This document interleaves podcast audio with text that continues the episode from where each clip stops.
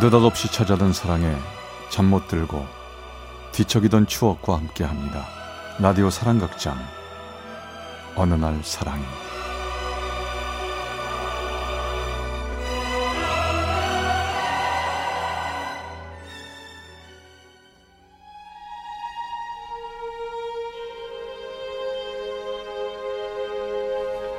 사랑의 체험수기 어느 날 사랑이 제92화 사랑의 유통기간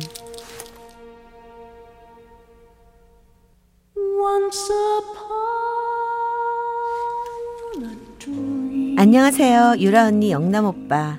저는 올해 24살인 어딜 가나 있는 평범한 여대생입니다. 저는 제대로 된 사랑을 해본 적이 없어요. 두어 번 짝사랑만 아프게 해봤죠. 문득 2년 전 저에게 아픔을 주고 떠나간 한 남자가 생각이 나서 이렇게 글을 올려봅니다.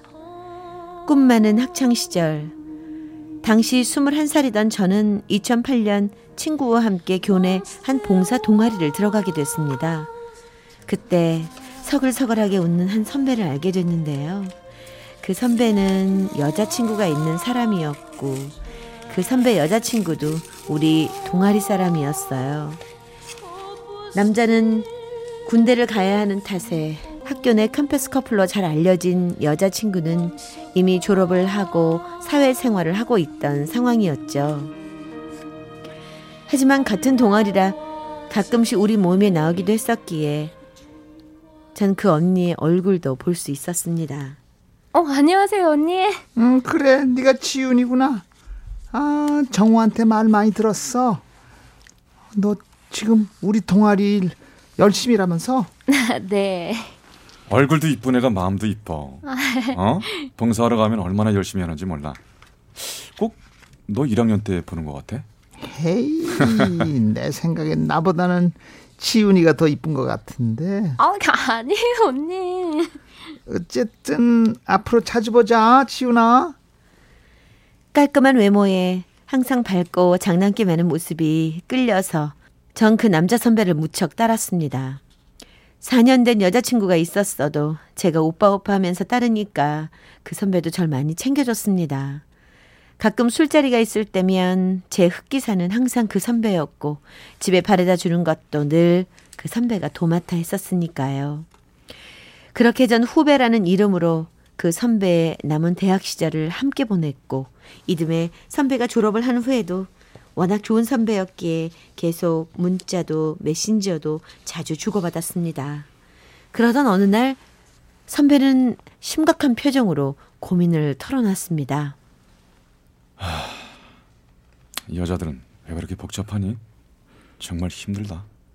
선배 왜 그러세요? 무슨 일 있어요? 우리 헤어지기로 했어. 그렇게 하기로 했어. 갑자기 그게 무슨 소리예요? 왜 언니랑 헤어지신다는 거예요? 그냥 서로 이제 너무 지친 것 같아. 너무 오래 사귀어서 그런지 가끔은 이게 사랑인지 뭔지도 헷갈릴 때가 있어. 아무리 생각해도 더 이상은 아닌 것 같아서.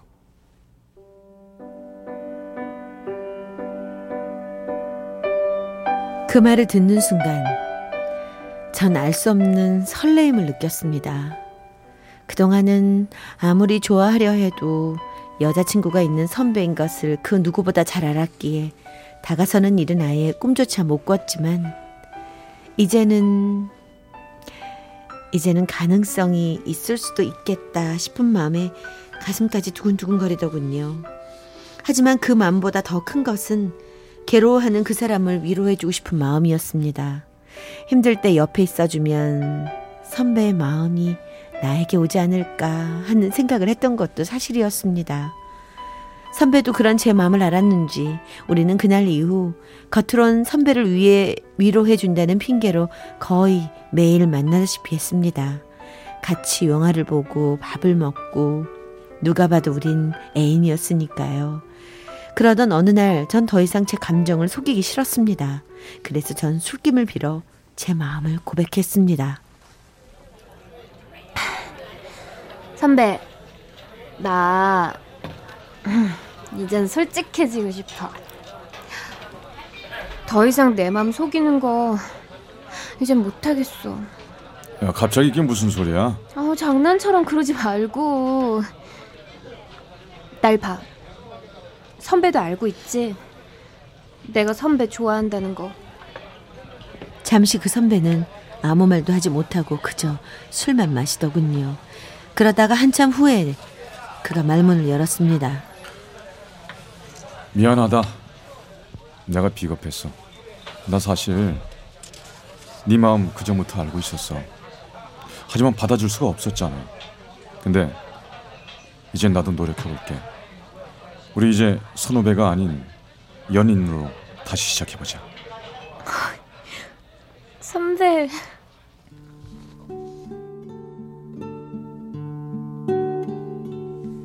그날 선배는 처음으로 제 손을 꼭 잡고 따뜻하게 안아주었습니다. 그날의 감동은 하, 지난 몇 년간의 슬픈 짝사랑의 아픔을 모두 쓸어버릴 수 있을 만큼 제겐 컸습니다. 그 있은 후 우린 그 어떤 커플보다도 행복했습니다. 이젠 더 이상 혼자서 바라만 보는 사랑이 아니라 둘이서 함께하는 사랑이었으니까요. 전 하루하루가 행복했습니다. 그렇게 행복한 시간이 두 달쯤 흘렀을까요? 웬일인지 선배랑 연락이 잘 안 되는 겁니다. 메신저도 두절되고 휴대폰도 잘 안 받고 전 불길한 예감에 그 선배의 미니홈피에 들어가 봤습니다. 그런데 거기엔 헤어졌던 그 선배 언니의 구구절절한 안부 인사가 들어있더군요. 그 둘 사이에 어떤 일이 있었는지는 모르지만 자기가 잘못했다며 애절하게 매달리는 여자 선배의 글을 보니 지금쯤 무척이나 괴롭고 흔들릴 그의 모습이 눈앞에 보이는 듯 했습니다. 그리고 일주일 후 그가 먼저 연락을 해왔습니다. 선배, 그동안 어떻게 된 거예요? 아무 말도 없이 잠수 타고. 제가 얼마나 걱정했는 줄 알아요? 미안하다. 실은 나 너한테 고백할 게 있어서 그 말을 듣는 순간 이미 전 그가 어떤 말을 할지 알고 있었습니다. 그래서 더더욱 괴로웠습니다. 어쩌면 끝을 알고 시작한 사랑이었는지도 모릅니다. 선배와 그 언니와의 관계가 얼마나 오래된 사이인지, 얼마나 깊은 사이인지, 제가 누구보다도 잘 알고 있었으니까요. 오빠, 전 괜찮으니까 말씀하세요. 어 사- 사실 나 다시 걔 만나기로 했어. 결국 그거였군요. 언니가 먼저 연락 온 거예요? 어 미안하다고 한 번만 용서해 달라고 하더라고. 뭐 헤어진다는 거 생각보다 쉬운 게 아닌 것 같아. 걔랑 나랑 함께한 시간이 7년이야.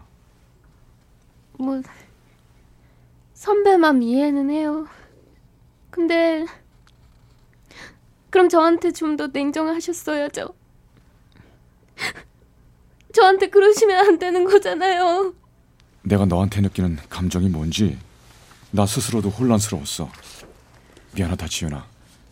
나 절대로 용서하지 마. 그리고 나 같은 놈 앞으로는 다신 만나지 마라.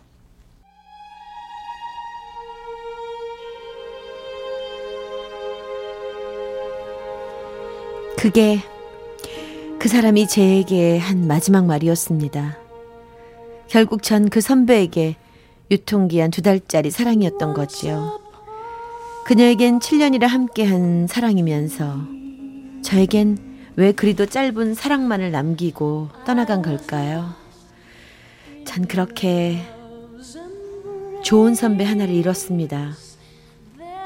돌이켜보면 그 사람은 좋은 선배였긴 하지만 좋은 남자는 아니었던 것 같습니다.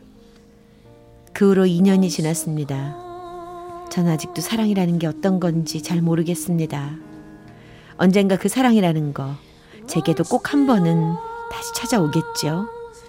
그전처럼 유통기한 두 달짜리의 짧은 사랑이 아닌 오래도록 평생을 함께 할 수 있는 그런 사랑 말입니다.